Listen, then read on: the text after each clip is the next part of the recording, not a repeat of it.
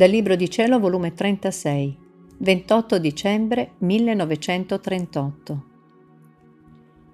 Come si forma l'eco tra il creatore e la creatura? Come un atto nel voler divino si trova dappertutto. Il re e l'esercito. La maternità della regina del cielo. La mia povera mente, per quanto si trova sotto l'incubo di pene strazianti fino a sentirmi morire, faccio quanto posso a seguire gli atti del voler supremo, sebbene in modo stentato, ma lo cerco come mio rifugio e per attingere forza nello stato doloroso in cui mi trovo. E il mio amato Gesù, avendo di me compassione, tutto tenerezza, mi ha detto, Figlia della mia volontà, coraggio, non ti abbattere troppo. L'abbattimento fa perdere la forza e fa sentire lontano colui che vive in te e ti ama tanto. Tu devi sapere che come la creatura entra nel nostro volere per deporre il suo e prendere il nostro, così incomincia in essa il nostro eco divino, il che echeggia nel nostro essere divino, e noi solo a sentirlo diciamo chi è che tiene tanta virtù che giunge fino a far sentire l'eco del suo amore, del suo respiro, del suo palpito nel nostro essere supremo? Ah, è una creatura che, avendo riconosciuta la nostra volontà, è entrata a vivere in essa. Sia la nostra benvenuta. Noi, per ricambiarla, faremo sentire il nostro eco in essa, in modo che respireremo con un solo respiro, ameremo con un solo amore, palpiteremo con un solo palpito e noi sentiremo che la creatura fa vita in noi. Non ci sentiremo soli ed essa sentirà che facciamo vita in essa, in compagnia del suo creatore che mai, mai la lascia sola. Tu devi sapere che ogni atto fatto nel nostro volere non finisce mai, viene ripetuto continuamente. E siccome la mia volontà si trova dappertutto, così l'atto viene ripetuto in cielo, nelle cose create e in tutti.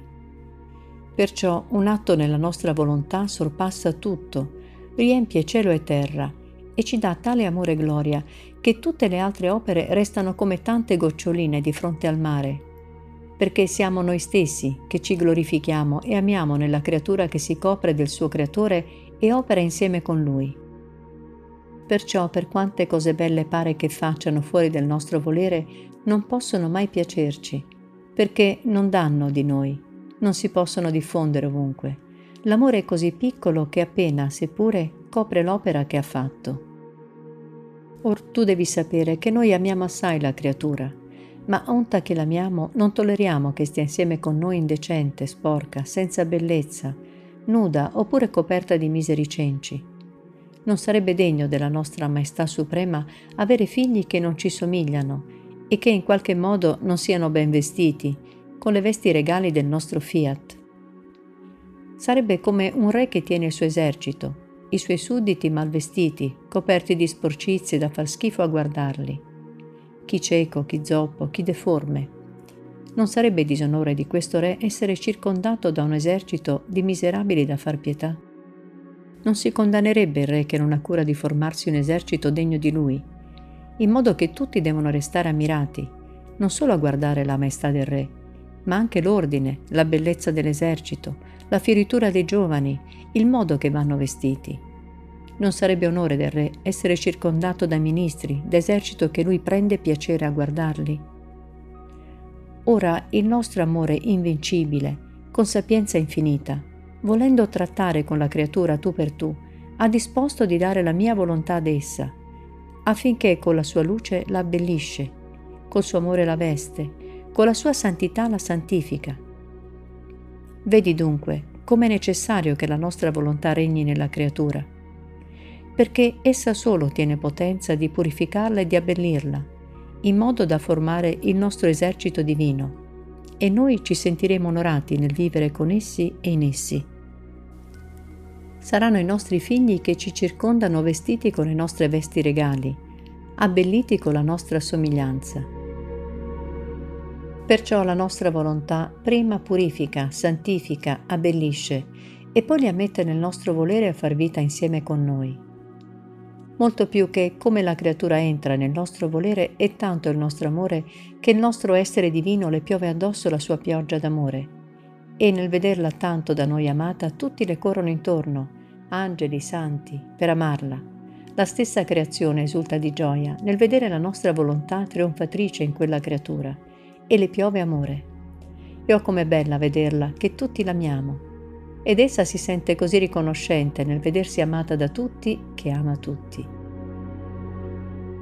Dopo ciò seguivo il mio giro nel voler divino e giunta al punto della nascita del piccolo Gesù, che tremava di freddo e piangeva e singhiozzava amaramente, e con i suoi occhi gonfi di lacrime mi guardava chiedendomi aiuto, e tra singulti e gemiti mi ha detto Figlia mia buona, la mancanza d'amore delle creature mi fa piangere amaramente. Come non mi vedo amato, così mi sento ferito, e mi dà tale dolore che mi fa dare in singhiozzo. Il mio amore corre sopra di ciascuna creatura, la copre, la nasconde e mi costituisco vita d'amore per essi, i quali ingrati non mi dicono neppure un ti amo. Come non devo piangere? Perciò amami se vuoi quietarmi il pianto. Ora, figlia mia, ascoltami e prestami attenzione. Voglio dirti una grande sorpresa del nostro amore e voglio che non ti faccia sfuggire nulla. Voglio farti conoscere dove giunse la maternità della mia Madre Celeste che cosa fece e quanto le costò e costa tuttora. Ora tu devi sapere che la Gran Regina non solo mi fece da madre col concepirmi, col darmi alla luce, col nutrirmi con il suo latte, col prestarmi tutte le cure possibili che ci vollero alla mia infanzia. Ciò non era sufficiente né al suo materno amore né al mio amore di figlio. Perciò il suo amore materno correva nella mia mente e se pensieri afflitti mi affliggevano, stendeva la sua maternità in ogni mio pensiero, li nascondeva nel suo amore, li baciava, sicché la mia mente me la sentivo nascosta sotto l'ala materna che non mi lasciava mai solo. Ogni mio pensiero teneva la mia mamma che mi amava e mi prestava tutte le sue cure materne. La sua maternità si stendeva in ogni mio respiro in ogni mio palpito, e se il mio respiro e palpito era soffocato dall'amore e dal dolore, correva con la sua maternità per non farmi soffocare dall'amore e mettermi il balsamo al mio cuore trafitto.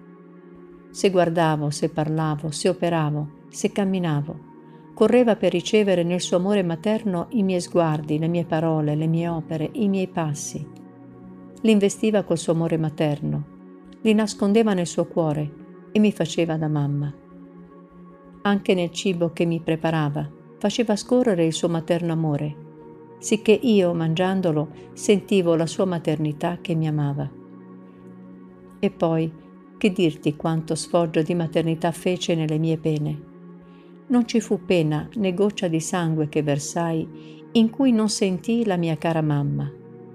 Dopo che mi faceva da mamma, prendeva le mie pene, il mio sangue, se le nascondeva nel suo materno cuore per amarle e continuare la sua maternità. Chi può dirti quanto mi amò e quanto l'amai? Il mio amore fu tanto che non sapevo stare in tutto ciò che feci senza sentire la sua maternità insieme con me. Posso dire che lei correva per non lasciarmi mai anche nel respiro e io la chiamavo. La sua maternità era per me un bisogno, un sollievo, un appoggio alla mia vita qua giù. Ora, figlia mia, ascolta un'altra sorpresa d'amore del tuo Gesù della nostra mamma celeste, perché in tutto ciò che si faceva tra me e la mia mamma l'amore non trovava intoppo. L'amore dell'uno correva nell'amore dell'altro per formare una sol vita.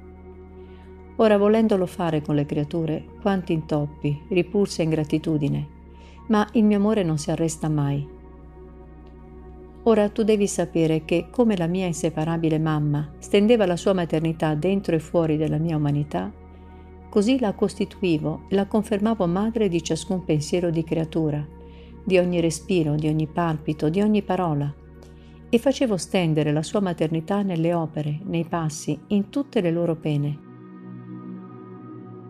La sua maternità corre ovunque, nei pericoli di cadere in peccato corre, le copre con la sua maternità a ciò non cadano e se son cadute lascia la sua maternità come aiuto e difesa per farle rialzare. La sua maternità corre e si stende sulle anime che vogliono essere buone e sante, come se trovasse il suo Gesù in esse. Fa da madre alla loro intelligenza, guida le loro parole, le copre e nasconde nel suo amore materno, per crescere altrettanti Gesù. La sua maternità fa sfoggio sul letto dei morenti e, avvalendosi dei diritti di autorità di madre datole da me, mi dice con accento così tenero che io non posso negarle. Figlio mio, sono madre e sono figli miei, devo metterli in salvo. Se ciò non mi concedi, la mia maternità ne va di sotto. E mentre ciò dice li copre col suo amore, li nasconde nella sua maternità per metterli in salvo. Il mio amore fu tanto che le dissi, Madre mia, voglio che sia la madre di tutti, e ciò che hai fatto a me farai a tutte le creature. La tua maternità si stenda in tutti gli atti loro, in modo che tutti vedrò coperti e nascosti nel tuo amore materno. La mia mamma accettò e restò confermata che non solo doveva essere madre di tutti, ma di investire ciascun atto di essi col suo amore materno. Questa fu una delle grazie più grandi che fece a tutte le umane generazioni. Ma quanti dolori non riceve la mia mamma? Giungono a non voler ricevere la sua maternità, a disconoscerla e perciò tutto il cielo prega, aspetta con ansia che la divina volontà sia conosciuta e regni. E allora la gran regina farà ai figli del mio volere ciò che fece al suo Gesù. La sua maternità avrà vita nei figli suoi. Io cederò il mio posto a chi vive nel mio volere, nel suo cuore materno. Lei me li crescerà, guiderà i loro passi, li nasconderà nella sua maternità e santità si vedrà in tutti i loro atti impresso il suo amore materno e la sua santità. Saranno veri suoi figli, che mi somiglieranno in tutto. E oh come amerei che tutti sapessero che chi vuol vivere nel mio volere hanno una regina e madre potente, che supplirà a ciò che loro manca. Li crescerà nel suo grembo materno, in tutto ciò che faranno starà insieme con loro, per modellare gli atti loro ai suoi tanto che si conosceranno che sono figli cresciuti, custoditi, educati dall'amore della maternità della mamma mia. E questi saranno che la renderanno contenta, la sua gloria e il suo onore.